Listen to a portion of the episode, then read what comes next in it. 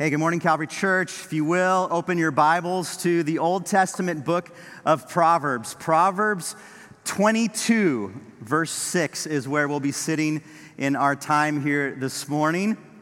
For those watching out in the courtyard, good morning. For those watching online, good morning. And I imagine our online audience is a little larger this morning Feels like half the people I know either have COVID or a really bad cold right now. Do you agree with that? Is that kind of your world too?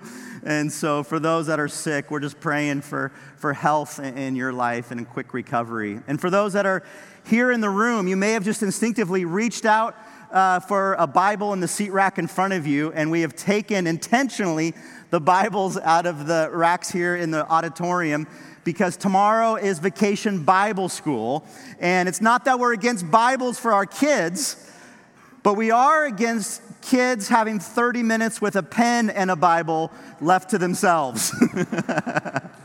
so, normally you use one of the Bibles in the seat racks here, uh, maybe you can pull out your phone or if you have your physical Bible, open up. I'm going to read both from the New Living Translation this morning and the NASB, the New American Standard uh, Bible, in, in just a moment. Proverbs 22, verse 6. This is actually week eight of 14 weeks that we're studying and diving in to the book of Proverbs. We started June 5th. Eric Wakeling, our wonderful lead pastor, started us off, and then he rode into the sunset on his sabbatical right there. He'll be back on Labor Day. And in between, there's several of us guest speakers, uh, those on staff that are getting to jump in and, and study and lead uh, this great, wonderful book. Uh, Christian Hemmerling, our high school pastor, will be joining me to teach here this morning. So, so thankful for Christian and the way that he poured into our high school students uh, two weeks ago at Hume Lake. And then I'm thankful that our college students are also back safe and sound from Mexico. They had a wonderful trip, from what I've heard, over the last week. So, camps are coming and going. And tomorrow in your seats, there will be registered right now over a thousand kids here in this room. It is amazing to think about part of VBS is we have a missionary in residence, and we are so grateful this year to have Oleg and Marina Rutsky and their kids, Mark and Karina and Esther and Sophia and the Rutskis. Well, stand up, stand up, stand up, Rutskis.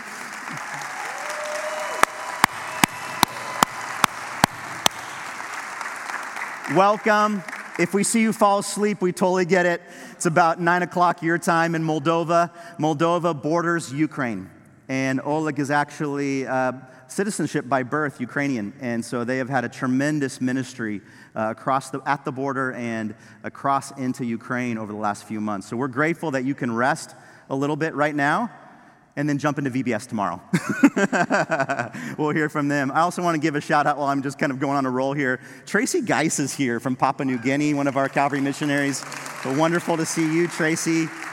Steve, her husband Steve is busy flying in Papua New Guinea right now, but she is here um, with her kids, Amy and Brian Smith, and their kids. So grateful that you're here as well. And so, I'm sure I have many more shout outs to give, but uh, I do eventually want to get to Proverbs 22. So if you are there, open your Bibles, Proverbs 22. I'm going to read it first in the New Living Translation. We kind of go back and forth here between the New Living Translation and the New American Standard Bible as far as the, the two translations we use here on Sunday mornings. But Proverbs 22 6 says this in the NLT Direct your children onto the right path, and when they are older, they will not leave it.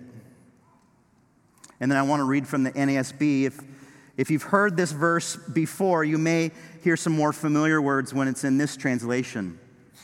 Train up a child in the way he should go, and even when he grows older, he will not abandon it.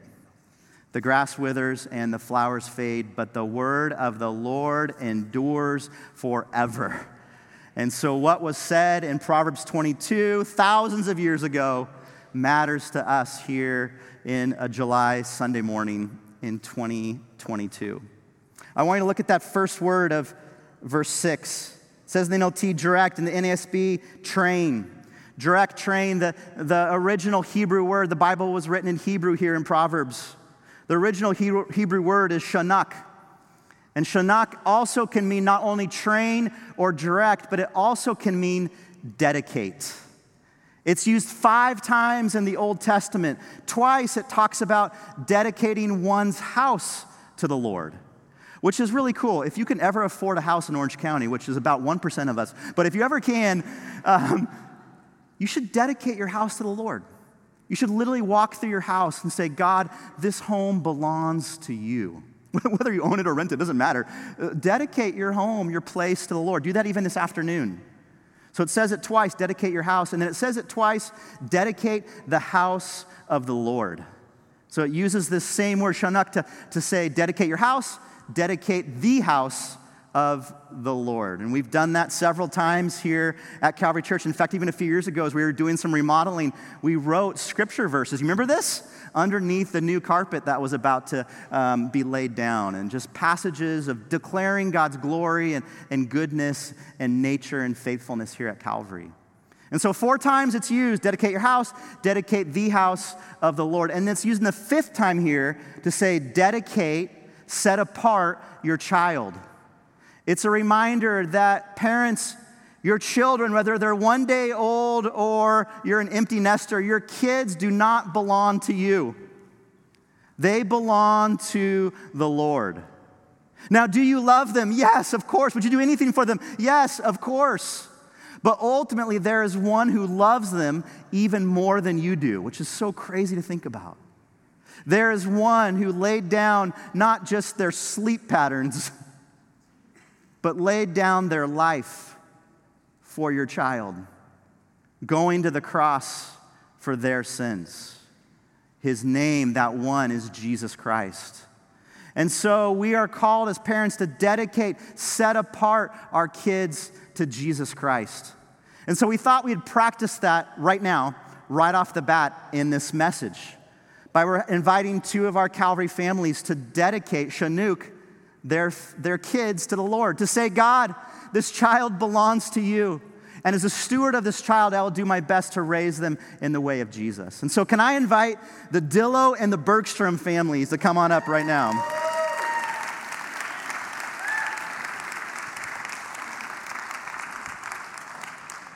And this is a really special moment, even for me, as three of the four of these guys, adults, were in my youth group back in the day. So this is really cool. Kyle, you can take this. Natalie, Nate, you can take this. And let's scoot up just a little bit so everybody can see us. Such good looking families right here. so, Dillos, why don't you introduce us to your family? Yeah, so I'm Natalie. I'm Nate. And this is Carter and Jones. And Jones is who we're going to dedicate yes. today, who turned one years old on June 7th. And uh, Bergstrom's in, introduce us to your family. Yeah, my name's Kyle. I'm Caitlin. This is Benny and Tate, and we're dedicating Tate today. So. so Tate, who turned one in February, is going to be dedicated today. Now, the reason that they're even up here together is that these guys, these four, are cousins. And so this is a really special day even for them. So the two older ones, um, Benny and Carter, are three, and then Jones and Tate are both uh, hitting the ones right now. Mm-hmm. You guys, there's a pattern here. If you want to have a third, we could announce it right now, or if you want. um, but Dillos, tell us even what's your prayer for Jones, something that you wanted to share over him. Yeah, I wrote it down because. It's great. Yeah. Um, so during my pregnancy with both boys, I kind of dedicate a worship song mm. to them um, one that's just been on my heart or that I feel drawn to while pregnant with them. And Jones, throughout my, you, throughout my pregnancy, mm-hmm. um, and kind of our, our short struggle to get pregnant with him, I kept coming back to the song The Blessing mm-hmm. that everybody knows and loves. Yeah. Um, I would listen to it on repeat at home, on the way to doctor's appointments, when things felt hard or scary or uncertain, um, and also in moments of celebration and mm-hmm. relief. I would play this song and just sing it to him. Mm-hmm. Um, and it really felt like a promise yeah. to Jones from God and myself. Mm-hmm. Um, I like I loved the idea of God's favor on my children and their children and generations to come, and then just having the knowledge of God's graciousness and peace.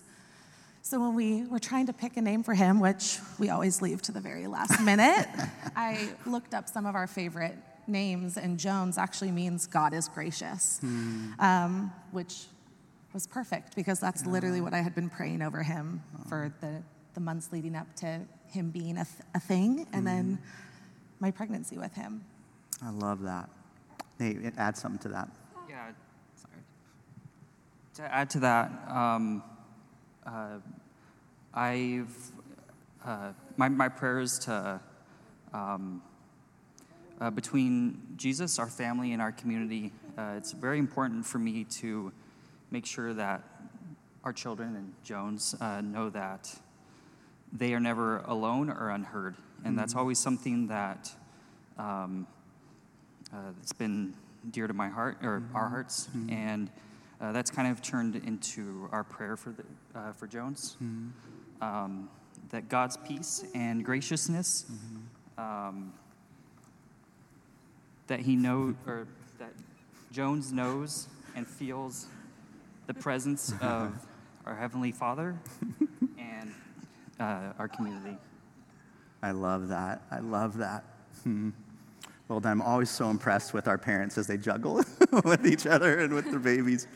But yeah, uh, Kyle and Caitlin, um, want you to share with us even what your prayer is um, in, in over Tate.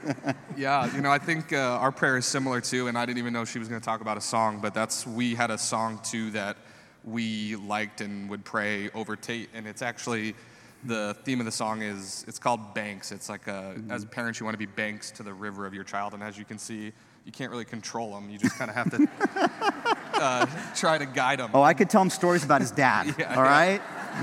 So we just want to be that, that guiding force, kind of how that proverb was saying. And for us, a big part of that was Calvary Church. Yeah. Growing up in the church, we met in seventh grade here. So, you know, having that community kind of guide our children forward and being a part of that and have um, a lot of people, you know, come around your child and, and be in that same, that same area of life. Amen. Amen. Well, thanks, you guys. And I know the Dillos, I think they're watching at home probably or online, and Bergstroms are here. And then, Caitlin, are your parents around here somewhere as well? There they are. Stutters, hi, good to see you guys. Uh, I know that the generations have already begun. And so let's just pray that the generations continue to walk with Jesus Christ. And so, church family, it says, Shanak, dedicate your kids. So this is part of your role too. Would you just kind of put your hands out and saying, We're with you, Bergstroms, we're with you, Dillos. And let's go before the Lord and dedicate Tate and Jones. Heavenly Father, what a sacred moment this is. Thank you for the biblical command and the call to set apart our kids for you. Lord, ultimately, we just say that Tate and Jones belong to you. God, they're your children, made in your image. God, would you be gracious to Tate? Would you be gracious to Jones? Would you make them leaders in your church? And may the generations after them even understand the blessings that they've received from you. God, I thank you for both older brothers. Pray for Benny and Carter that they could be examples to their younger brothers. They could be mentors, not mockers. And that they could even walk with you first. And God, thank you so much for Nate and Natalie, their heart for you. Protect them, God. Protect their marriage. Strengthen them. Just praise you, God, for their faithfulness.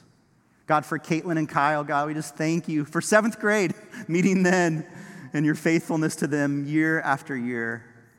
God, equip them in this parenting role. And so we give you Tate, we give you Jones. And we said, Amen. Amen. Well done, you guys. I'll take that.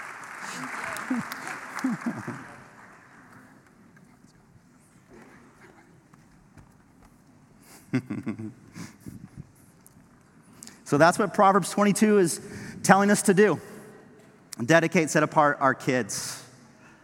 I want to uh, give us a little quick 10,000 foot view of how this can look in every generation, not just in a moment on a Sunday, but, but even throughout a lifetime. And then Christian will come up and, and go a little bit more specifically. And how do we train, direct our kids in the way? And so uh, we titled this Generation to Generation. And I want to look at this idea of, in child psychology of the idea of nurture and nature and then choice. Part of what Proverbs 22 6 is talking about is this idea of nurturing our kids, directing them, training them. So I've been thinking about this verse all week. Uh, when I wake up and, and when I'm going to bed, went for walks in my neighborhood here in Santa Ana, just thinking, like, Lord, what does this look like for our church? What does this look like for me? And I would say, like, Christian and I are probably not the most qualified people to be sharing encouragement or, or leading in this passage.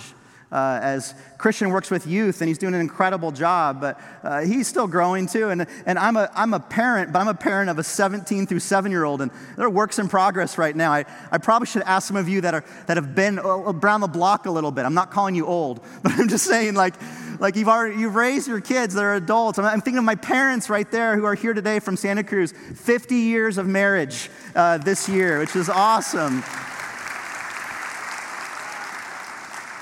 Dad, let me tag team out. You need to do this message. So I'm very much a work in progress. So I, I say this as a fellow sojourner, not as an expert.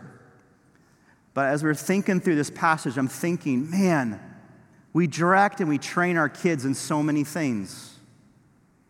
We, we direct and train their sleep when they're just infants, or we try to. We direct, we train kids uh, out of diapers. Remember those days, for those of you? Training your kids, giving them an M&M if, if they uh, succeeded in, in, in, in going in the right place. we direct and train our kids in academics. Here in Southern California, the pressure to, to make it to university has never been greater. And it feels like it starts earlier and earlier. And and so, as parents, you're on your kids' academic successes and career and, and involved in it and hiring tutors to help them if needed. And back when the SAT was a thing, then you would, you would take them to SAT classes. And, and you're very interested in training and directing them to eventually land in college. The youth sport culture here in Orange County we spend a ton of time and investment and money training our kids in sports. And as I was thinking in my own life, like, ooh, even uh, I have particularly put a lot of training and investment in my kids in sports, even in this last season. And then the question starts to come are we putting that much intentionality and passion and focus in training and directing our kids in the spiritual life. So, we're so interested in training our kids to get out of diapers, to go get that A in bio AP, to hit a double so that they somehow uh, make the next team. But are we investing, directing, and training them to walk with Jesus Christ? Now, I just want to have a ton of grace over all parents. It's hard. Parenting is not easy. Some people joke it doesn't come with a training manual, but actually it does. Proverbs 22 6. Train your child in the way that they should go. Tim Keller and Kathy Keller wrote a, a great uh, devotional on the book of Proverbs. And looking at Proverbs 22, verse 6, they, they had this thought. Traditionally, parents use strict discipline. The modern view, though, is that parents should mainly be supportive and allow self discovery. So our culture has shifted. It used to be that discipline was a primary attribute of a parent. Now, the primary uh, goal, uh, the definition of success of a modern parent is this is to be supportive and to allow self discovery of your child. And this leads to all kinds of paths that we would have never anticipated 50, 100 years ago, or 1,000 years ago, or even in the time of Proverbs. We see a culture where parents are passive about their child's sexuality and their gender because the main goal is just to be supportive and allow self discovery, not to train or direct. We also see this in helicopter parenting.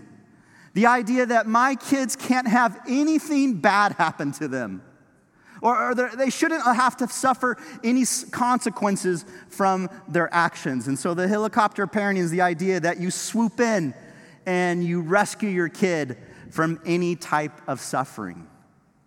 That's modern culture. But as followers of Jesus, we're called to swim upstream in so many different ways. And one of those ways is through parenting. Keller's go on to say Proverbs teaches us that the ultimate goal of parenting is neither control or affirmation, but to teach children to become wise and righteous. So I have this thought.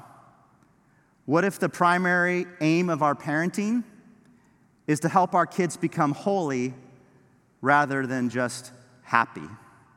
You see, the, the normal inclination the, the natural self when it comes to parenting kids is to protect their, their happiness, to, to help them become happy. We've even said to our kids, right, these words I just want you to be happy.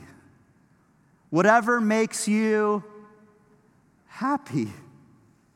But what if a countercultural life with Jesus is actually one that says, yeah, happiness is nice, but my aim in directing and training you and dedicating to the Lord is to help you become holy, to walk with Jesus day in and day out. Now, this can be tough. I'm a natural people pleaser. and uh, with my kids, I, I, want them to be happy. One Wednesday night, I came home from church. It was late at night. Most of the, the house was asleep. And one of my sons uh, woke me up as he could hear me coming through the house uh, from Wednesday night church. And he goes, Dad, Dad. I was like, Yeah? He's like, Can I have some milk? I was like, Of course you can have some milk. Then I go to the kitchen, pour him some milk, bring it into his room. He's like, Thank you. I was like, Of course. I'm so happy to give that to you. I've been gone all day, feeling a little guilty. Like, have your milk. Then my wife Marie comes in. She's like, Matt, we've been having a three hour battle over milk. And then you just walked in and gave him milk. I'm sorry. I do not know what I do. so many times in my parenting, though, I'm just struggling with the idea I want to make them happy, but the training direction should be in holiness. Then the verse says this, and when they're older, they will not leave it. Now, again, some of these things are out of our control. Nature. Uh, we know that this isn't just environment, but uh, the Bible says that every single person has a sin nature, meaning that they're born into sin. This little beautiful baby that uh, you're holding in your arms has a sin nature inherited from the first parents. And so the only way for that nature to change is for Jesus to crucify that nature on the cross and replace it with a new nature, a nature where the Holy Spirit is now in you. And so you can nurture, train, direct all you want, but ultimately our kids have to give their lives to Jesus. And then they have to make a choice to walk with Jesus. So some of us, when we see this second half of Proverbs 22, feel a little sad. I, I, I tried to direct train my kids. Promise here says when they're older, they won't depart from it. But now my kids, as it stands right now, are not walking with Jesus. What do I do with that? Did I just do something wrong? Well, yeah, we're all imperfect parents, but we also have to understand grace that ultimately we obey Christ, we train, direct as best we can, but ultimately it's our kids' decision whether they follow Jesus and choose Him. Therefore, Proverbs 22 6 is not a prediction, I mean, not a promise, but a prediction. It's a general statement. It's a general statement of wisdom saying, if you train, direct your kids, if you dedicate them to the Lord, there's a good chance that they're going to walk with God. But is it a 100% airtight guarantee? Not necessarily. Because the nature has to be crucified and given over to Jesus, and each of our children, each of us, have a free will, have to choose Christ on our own. So, for those of you that you read Proverbs 22 and you just feel guilt, I want you to step into grace. but for those of us that are praying, even, God, my child at VBS accepted you. And now in their 20s, they want nothing to do with you. Hold on to hope that what's been instilled in them, God sees, and God is not done. The final chapter has not been written in your kids' lives if they are not walking with Jesus. And so I want to pray for us right now, and I'm going to invite Christian to come up, give us some details of walking in the way. I want to pray this uh, Jesus, be with me in my training and directing of kids. Jesus, be in my kids' lives as they choose you. Father, parents in this room, adult par- parents of adults, parents of kids, God, I just pray that you would direct us and give us courage, not just to please our kids, but to help direct and train them to become holy. And God, for those of us who have children who are not walking with you, God, would you help us to persevere when that prayer becomes the thousandth time we've prayed it? God, give us endurance. God, finish the story. In Jesus' name, amen. Amen. Good morning, Calvary Church. I am Christian Hemmerling, if we haven't met. I have the honor of being the high school pastor currently. For a year and a half before that, I was serving as our associate high school pastor, and just for the past couple weeks, have been running the ship. And I'm passionate about discipleship. It's something I've wanted to center my life around, my career around, because I myself am a product of discipleship, as I'm sure every single person in this room who has made a decision to follow Jesus, we are a product of discipleship of people who have come before us and invested the good news of Jesus into us.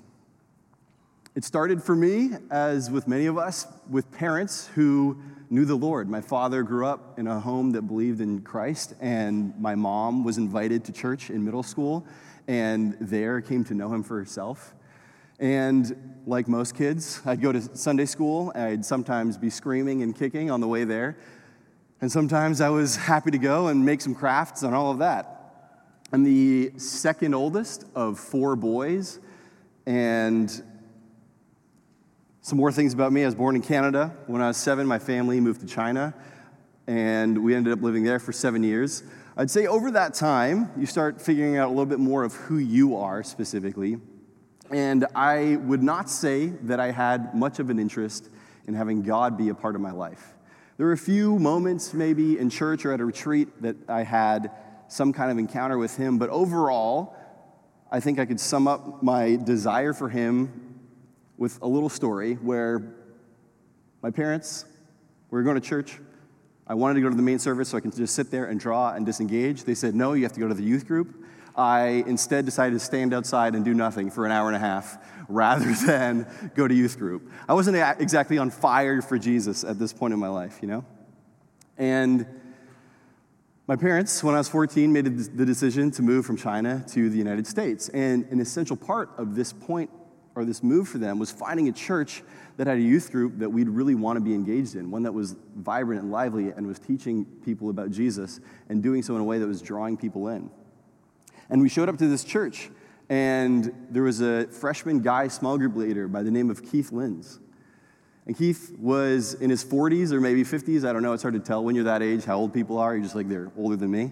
And Keith Lins would show up at my house, me as this shy new kid on the block. He would just show up at my house with some freshman guys in the car and say, Hey, Christian, we are going and we're going to hang out. And I'm sure my parents were on the phone with him saying, You got to figure out how to get this kid out of our house because all he's doing is playing video games. And he would just show up. He would just show up and say, Christian, I want to know you. I want to hang out with you. And I started to get introduced into this youth group because the persistence of one volunteer, Keith Lins, a goofy guy who loved cats and gag gifts and owned a photography business. He pursued me. He invested in me. Over a couple years in high school, I began to be, become more interested, or I wouldn't say interested in Jesus, but interested in being at least involved in this social group called my youth group. Getting to know people through Keith, getting to know our youth leader. But then my parents made another wise decision to not let me play video games all summer and forced me to work at a summer camp in Canada called Green Bay Bible Camp. And it was there that all of these seeds that had been laid in my life, I think over years, began to blossom, kind of like a desert bloom. If you've seen one of those, it's the picture I get. Is just all of these seeds have been scattered, and people think they're wasting t- their time with this kid who's really not that interested in knowing God. And then just water fell on my soul in this deluge, and then life started to spring up. All of these, soul, these, these seeds that had been planted over time. And I got excited about knowing God for myself. And then from this point, I came home. And I decided I want to know Jesus for myself. I want to make my life about him now, not myself. And then these people kept coming around me, continuing, Keith Lynn's continuing to get to know me, continuing to talk on these walks that he'd call meat and potatoes, where because they, they fill your soul, you fill your tummy. We just go on walks and I tell them all the things I'm thinking about God and all the ways that I'm trying to follow him. My youth leader would give me space to speak at church, even though I had no idea what I'd really be doing. Maybe I'm still a little bit that way. But and I had other people encourage me when I got off that stage and said, Christian, God used you as you shared these words, despite the fact that your hands were trembling the whole time. And I'm a product of discipleship of these men and women, my parents, my, my, my Sunday school teachers, my youth leaders, all of them investing in me and giving me this great gift of Jesus Christ, the greatest gift that I, can, I could have ever been given. And I think, who am I to withhold that from anyone? Who am I not to continue to pass this on to anybody who might be interested in knowing? And maybe pursuing some kids who do not know that one day they're going to be interested in knowing him. It's such a gift to know Jesus, isn't it? And that's why I'm passionate about discipleship. I'm a product of it. We all are. So I just want to offer a couple thoughts around discipleship from the scriptures. Um, the first one is just this idea that we've been talking about all summer with our students is that practice makes persistent. Practice makes persistent. Jesus goes, we're going through the Sermon on the Mount, right? And at the end of it, he gives this little story. He says there's two types of people in the world there are people who build their houses on sand, and there's people who build their houses on rocks. And the people who build their house on the sand are those who listen to my words and do not put them into practice. And when the storms of life come, and they will, everything that they have built gets washed away. And then there are people who hear my words and they put them into practice. And those are the ones who are building their lives on a rock, on something solid. And when the storms of life come, it stands firm because it's been built on something solid. Anyone who listens to my teaching and follows it is wise. It's like a person who builds their house on a solid rock. Anyone who listens to my teaching and follows it. And it is so easy to be people who are so good at listening to the words of Jesus, taking in the information. But how hard is it to put it into practice? He says, This is the difference. This is the thing that separates those who have a faith that lasts that is sturdy, that stands, and those who have everything washed away.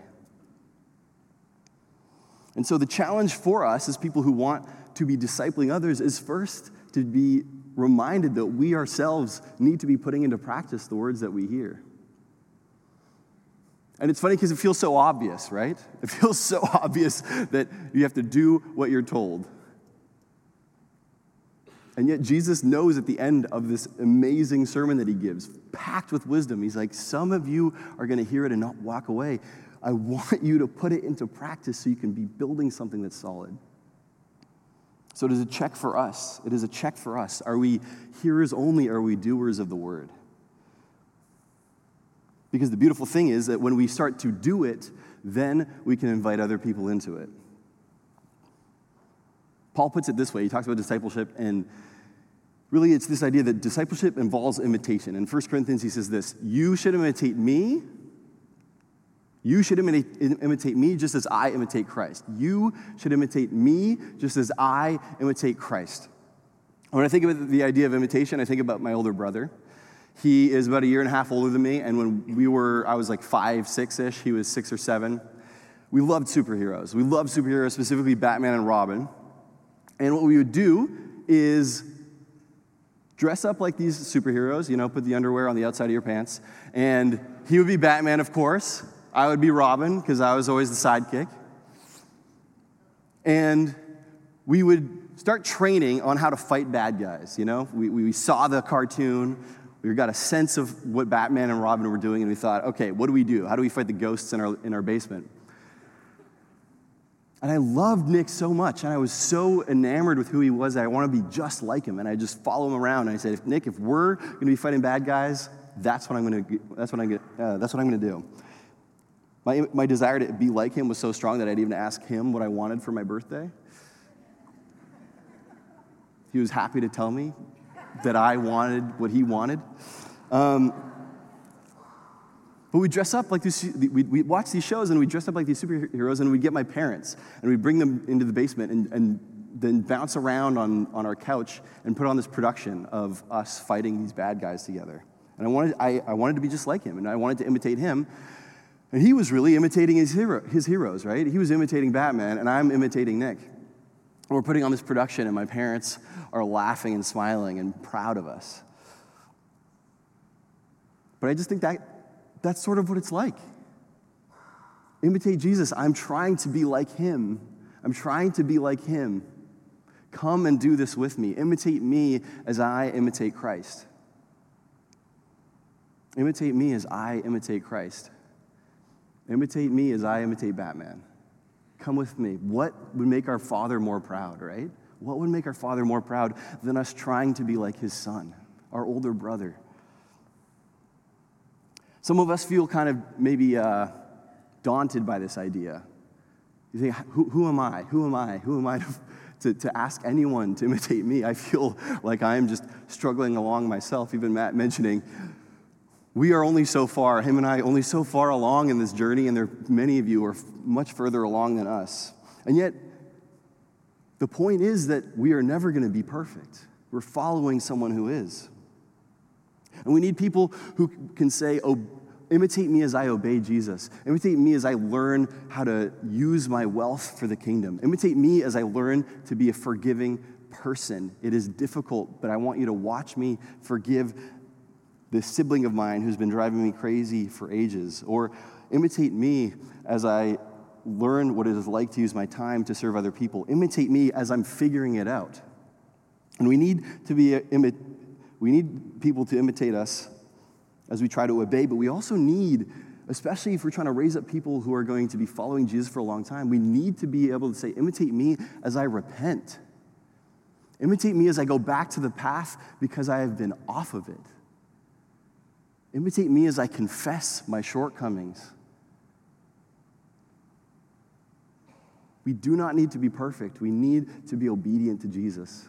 That is worth imitating. Imitate me as I worship God with a heart that's full of praise. Imitate me as I fail, knowing that I can fail and fall in His grace. Who are you imitating? Who are the people in your life that you want to be just like, the, the, the imperfect works of Jesus, who you want to be like, model your life after? Who are the people that you are inviting to imitate you? Who are the people you wish your kids or your grandkids or, or the, the, some other person's kids who are a little bit rambunctious? You, who, who, are the people you wish they were imitating? Sign those people up for VBS. It's, the, it's this week. We all get to be at, we all are part of this, this, this, this discipleship, this, this invitation to imitation, this invitation to imitation of Jesus. And we don't have to be perfect, we need to be obedient. We're following the one who is. So, uh, discipleship involves imitation. And the last thing I just wanted to mention is this that the, the path is a person. Now, it's this idea that the proverb says to raise them in the way they should go, raise them into the path, and they will not depart from it when they're older. Jesus says this crazy thing, this crazy thing in John 14. Thomas is asking him, or he says, We don't know where you're going, so how can you know the way? Thomas, very pragmatic. If I can't see the holes in your hands, I don't believe it happened. I don't know where you're going. How the heck? I don't even know where you're going. How do, how do I join you? And Jesus says this He says, I am the way, I am the truth, I am the life. No one can come to the Father except through me. I am the way. I am the way that Jesus is the way to the Father, that the path is a person. And that any turn towards Him, if we do not know where we're going, is the, a turn in the right direction. So if you don't know which way to be turning right now, you're like, God, I feel like I have been off base. I have not been walking towards you. Turn to Jesus. Directions in the kingdom of God are not that hard. It's not north, south, east, west. Turn to Jesus. It's a turn in the right direction. If you don't know where to turn your kids, turn them to Jesus. Turn them to Jesus. He is the way to the Father. He is the way to the Father. He is the path on which we get to be leading people. It is a complicated journey, but so simple when we get to center it on, the, on Jesus Christ. And the gift of the church is that we get to do this thing together. The gift of the church is that we get to do this together. Let's continue to do the amazing work that we've been called to do of raising up disciples, of ourselves submitting to the truth, leaning into obedience, putting into practice the words that we have been given. Let us call others to imitate us, just as we are imitating go, those who go before us, us, us, us. And let's center our path on the person of Jesus Christ, the only way, the only way, the only truth, the only life. Discipleship is the mission of the church, and we get to do it with Him. Amen. I'm just going to pray and invite the worship team up. Um, God, we are so grateful we're so grateful that you came and you've made disciples, that you invite us, us on this journey of knowing you, that we get to be imperfect, but imitators of you, Lord. And Father, we just increase our capacity, increase our capacity to raise up the next generation in the way of Jesus. All of us are on the journey, Father. I would just pray for anyone who might be discouraged at the impact, um, maybe the way that their, their children or, or their, their friends or those behind them are walking, Lord. Would, it, would you give us hope, just as Matt, Matt mentioned? Would you just give us hope that you are still, you are still alive, that you are still at work, that it's still worth it? Remind us of the amazing gift we've been given in you, of, of the amazing people who have come before us, who have invested in us and brought us to the point we are. And Lord, would we just be filled with the, knowledge that we have found life in you, that we have been found the way, and what a miracle it is that we might have found that. And would we be spurred on to share that with other people? You are the way, you are the truth, you are the life. We thank you that we can know you. In your name, amen.